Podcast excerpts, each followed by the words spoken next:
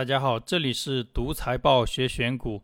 本期视频是中国百大牛股复盘系列的第二十二期。本期复盘的公司是恒瑞医药。先看一下恒瑞医药上市以来的股价走势。恒瑞医药二零零零年在上海交易所上市，上市至今二十年时间，累计涨幅是一百零七倍，年化收益率百分之二十五。同时期上证指数的涨幅是一点九倍，年化收益率百分之三。这张是恒瑞医药上市以来的股价走势和期间最大回撤幅度。这家公司股价最大回撤发生在二零零四年，跟贵州茅台一样，上市之后遇到熊市，股价先腰斩。那本期视频由以下四部分组成：第一部分是恒瑞医药的业务和行业简介；第二部分是恒瑞医药的历年股价涨跌幅和财务数据复盘；第三部分是以恒瑞医药为案例。讲一下估值对投资收益率的影响。因为医药公司的业绩是跟着产品走的，但医药公司的产品太过于专业，非专业人士完全看不懂，所以本期视频讲不了投资方法，只能根据恒瑞医药的历史业绩和市值数据，给大家演示一下价值投资的底层逻辑。那最后一部分看一些行业数据，简单判断一下这家公司的未来。这里要声明一下，视频中所有的内容都仅作为案例讲解使用，不作为任何人的投资建议。打开恒瑞医药二零二零年的年报，首先看到的是公司业务概要。公司主营业务是药品的研发、生产和销售，主要产品涵盖肿瘤药、手术麻醉用药、特殊输液、造影剂、各种原料药等药品的制造。那这里写了二十个左右的药品，业务还包括中药前处理及提取、医疗器械的研发、制造与销售等等。啊，这是行业数据。二零二零年，医药制造业的收入同比增长了百分之四点五，利润总额同比增长了百分之十二点八，增速都远高于全国工业企业的增速。应该是因为疫情，整个社会对医药行业的需求比往年要大一些。下面的红色部分讲的是行业地位。恒瑞医药是国内知名的肿瘤药、手术用药和造影剂的研究和生产基地之一。报告期内，公司作为国内医药创新和高质量发展的代表企业，在某个投行公布的全球一千强药企报告中，恒瑞医药入选全球一千强药企名单，位列全球第二十一位，也是唯一一家闯入前二十五名的中国药企。所以，按照这个药企的排名，恒瑞医药在国内排名是第一。这张是公司的核心竞争力介绍，第一点是研发优势。公司拥有四千七百多人的研发团队，先后在连云港、上海、成都、美国和欧洲设立了研发中心。几年来，公司先后承担了五十七项国家重大新药创制项目、二十三项国家级重点项目以及数十项省级科目，申请了一千多项发明专利、四百多项国际专利。在创新药研发上，已经形成了每年都有创新药申请临床。每一到两年就有创新药上市的良性发展态势，然后还讲了有一排的创新药获批上市。那这些药的名字都长得奇奇怪怪，如果不是行业人士，完全看不出是治疗什么疾病的，更看不出这些药在所在领域的竞争力。那下面是经营情况的讨论与分析。二零二零年全球医疗技术革命仍然呈现爆发之势，医药行业政策改革深入推行，行业竞争进一步加剧。二零二零年是恒瑞医药成立五十周年，全体干部员工加速推进科技创新和国际化两大发展战略的贯彻实施，各项事业迈上新台阶，朝着打造国际制药集团的愿景奋力前行。一方面是行业竞争加剧，一方面是各项事业迈向新台阶。那听起来公司自身的能力更强了，但竞争格局变差了。竞争格局变差，公司股价会有什么样的结果？我在顺丰控股那期视频讲过好几个行业的案例，看过的应该都知道。下面是行业政策梳理，主要是带量采购政策。国家共对一百六十二种药品进行了谈判，其中一百一十九种谈判成功，成功率百分之七十三。谈判成功的药品平均降价百分之五十。报告期内，公司有红线标注的两行药被纳入国家医保目录。那这些药的名字也是没有一个能看懂的。医药行业的观众可以说一下这些药的竞争力是什么水平？下面是各项工作的成果汇报。我们看一下研发数据。公司研发创新工作一共有四个看点。恒瑞医药的年报做得非常好，每个点都加粗标注出来了。后面还有很多这种花心思的地方。那第一点是二零二零年的研发投入资金接近五十亿，占营业收入的比例是百分之十八。恒瑞医药的研发金额是大陆制药公司里面最多的，第二点是完善研发系统，第三点是专利申请数量，第四点是项目注册申报工作。最后一句讲了一个抗肺癌的药，中位数生存期创了全球同类最佳。这张是公司不同产品的收入和毛利率数据，抗肿瘤产品的收入一百五十二亿，占总收入的比例是百分之五十五，这是恒瑞医药起家的业务。抗肿瘤产品的收入增速是百分之四十四，增速非常高。其他几个业务的金额小一些，而且增速比较低，低于公司整体的增速。这是公司的成本构成。公司整个业务放在一起看，成本中原材料及包装物占了大头，人工及制造费用占了成本的三分之一。恒瑞医药招股说明书里面以前披露过，公司绝大多数的原材料国内就有产业链可以供应。从这个角度看，它的生意不会像半导体一样被国外卡脖子。那这是公司研发投入的数据。注意，研发投入资本化的比例是零，也就是它的研发费用全部费用化。有会计基础的应该知道。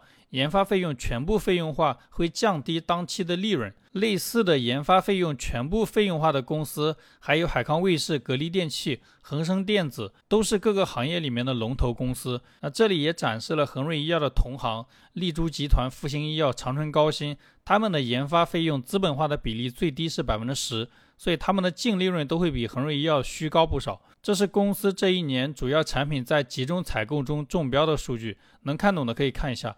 这是公司手上的研发项目，也是能看懂的，可以看一下。这是恒瑞医药最新的股东信息。恒瑞医药前十大股东，除了最后一个是高瓴资本，其他是管理层和一些机构。第一大股东、第三大股东是管理层和管理层的马甲，第二大股东有可能是管理层的马甲。为什么说有可能？因为恒瑞医药的股东变化有点复杂，后面会单独讲。我们先介绍一下恒瑞医药的发展历史。恒瑞医药最早是江苏的一家国企。前身是一九七零年成立的连云港制药厂，这家公司的业务是药品代工，它的产品当年叫红药水、紫药水，都是没什么技术含量的产品，非常平平无奇。直到恒瑞医药的董事长孙飘扬成了这家企业的厂长，才开始做有技术含量的产品。恒瑞医药的董事长孙飘扬，一九五八年出生于江苏淮安，一九七八年孙飘扬二十岁，刚好赶上改革开放后恢复高考。他被南京的中国药科大学录取，学的是药物化学专业。毕业之后被分配到连云港制药厂，因为连云港制药厂的业务没什么技术含量。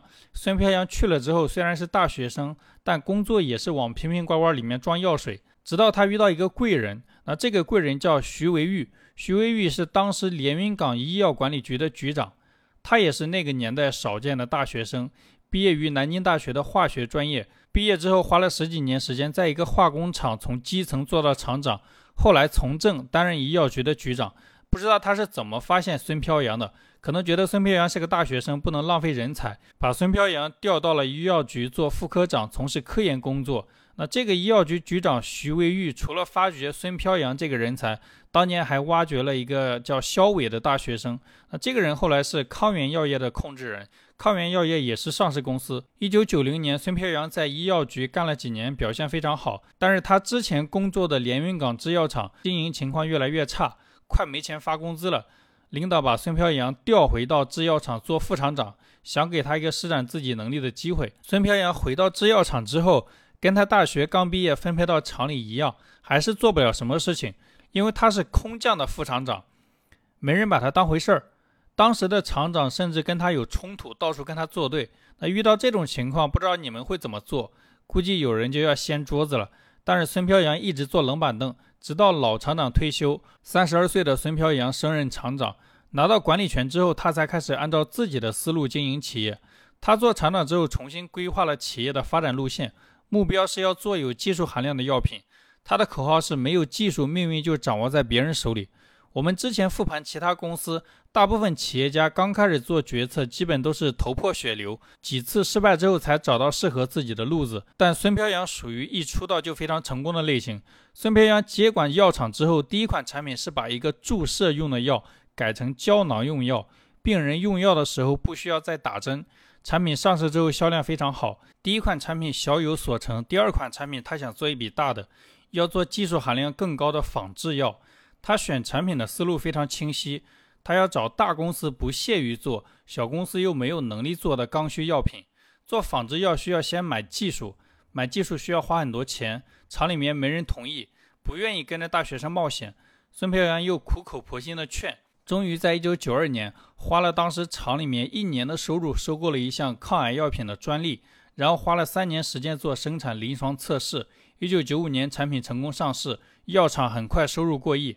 连续两款产品都非常成功。之后，孙飘扬在医药研发的道路上越走越远。一九九七年，连云港制药厂进行改制，公司名字改为恒瑞医药。二零零零年，恒瑞医药在上海交易所上市。注意，这个时候孙飘扬还只是打工人，恒瑞医药依然是国企，他并没有这家公司的控制权。恒瑞医药上市的时候，招股说明书里面显示，恒瑞医药的大股东全是连云港当地的国企，管理层没有持股。那孙培阳是怎么从一个打工人成为这家公司控制人的呢？这就是这家公司股权有点复杂的地方。先说大背景：二零零五年之前，中国资本市场在搞股权分置改革。改革之前，国有股东的持股上市后是不能交易的。改革后，这些股份可以上市交易。这个改革表面上看会导致大量的股份上市流通，股票的份额供大于求，所以那几年股市一直是熊市。贵州茅台、恒瑞医药这些后来的大牛股上市之后，连跌了好几年。孙飘扬拿到恒瑞医药控制权，也是在这个大背景之下。他在成功打造出两款有技术含量的药品之后，可能意识到国企不适合做创新，创新的成功率太低，风险大。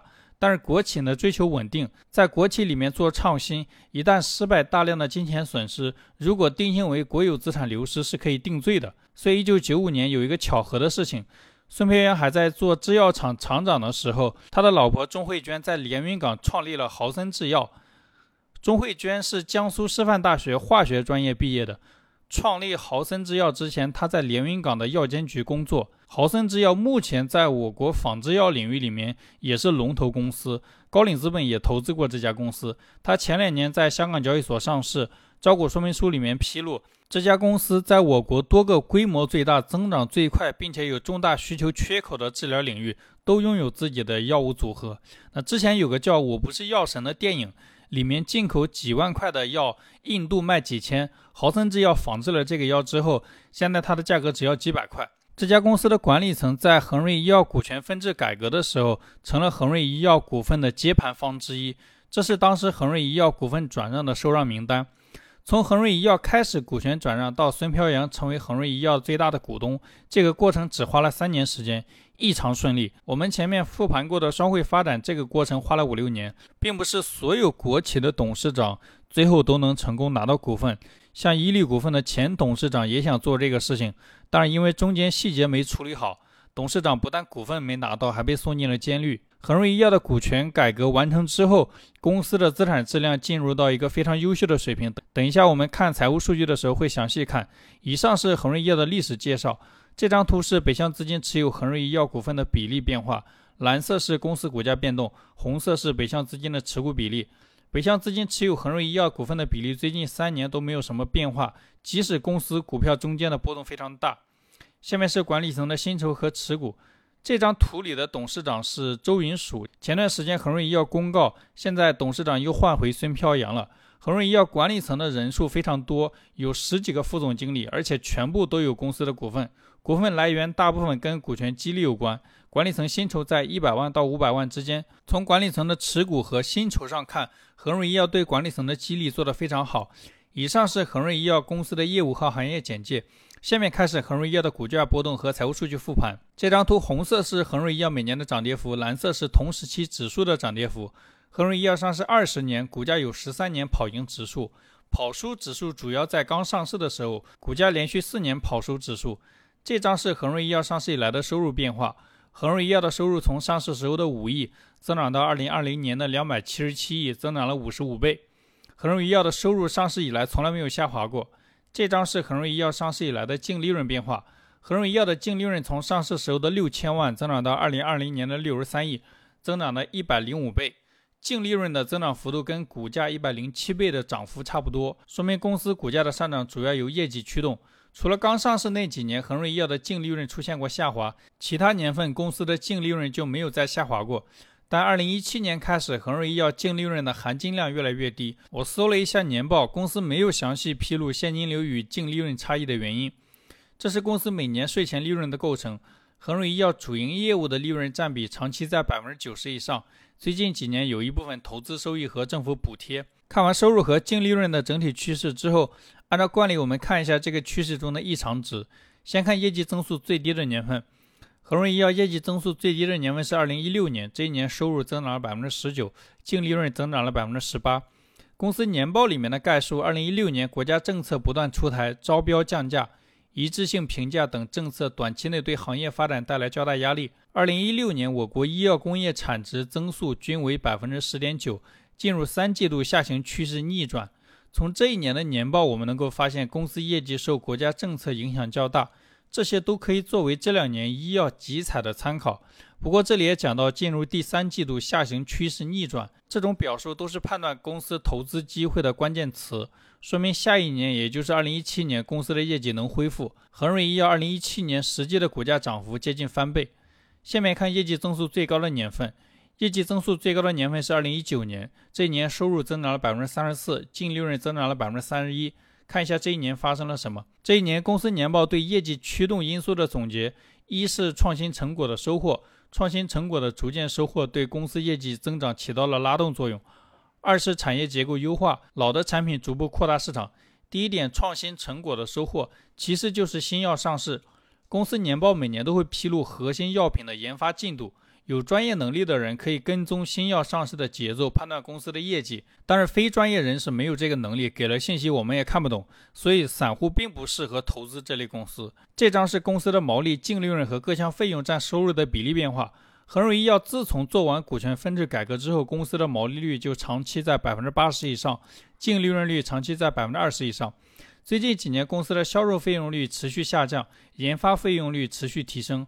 二零二零年，公司的研发费用率开始高于净利润率，说明公司每年在研发上花的钱比公司赚到的钱还要多。这张是公司的资产结构图，资产中占比最大的是黄色的现金类资产，一百六十四亿，占总资产的比例接近一半。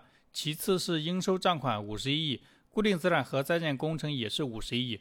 这张是公司的负债和股东权益结构图，占比最大的负债是应付类账款十四亿，有息负债是零。前面已经看过公司现金类资产一百六十四亿，所以公司的现金流非常充足。这张是公司的营运资产、营运负债和营运净资产的变动。恒瑞医药的营运净资产长期大于零，这跟公司的客户是医院有关。跟医院做生意的时候，先货后款，这一点跟我们前面复盘过的海康卫视是一样的。下面是现金流量表，这里直接按照不同功能把现金流拆一下。最近几年金额较大的现金流科目主要是红色主营业务赚到的现金，黄色购买理财和赎回理财的现金流动，绿色生意扩张的现金支出，深蓝色分红的现金支出。我们以最新二零二零年的年报数据为例看一下，红色三十四亿表示主营业务赚到了三十四亿的现金。绿色负六亿，主要是生意扩张的现金支出；深蓝色负十亿，是公司分红的现金支出。这张是公司的自由现金流变化。公司主营业务赚到的现金最近几年有过波动，但整体的趋势还在增长。生意扩张支出的现金比较稳定，而且远小于主营业务赚到的现金，所以公司的自由现金流长期大于零，造血能力很强。这张是公司的资产质量和估值数据图。恒瑞医药资产质量在股权分置改革完成后有了明显的提升，净资产收益率长期在百分之二十以上，在全市场中属于非常优秀的水平。公司估值最近两年明显提升，市盈率不断突破历史新高。二零二零年的市盈率九十四倍，是上市以来的最高水平。以上是公司的股价波动和财务数据复盘，下面是恒瑞医药历史投资收益测算。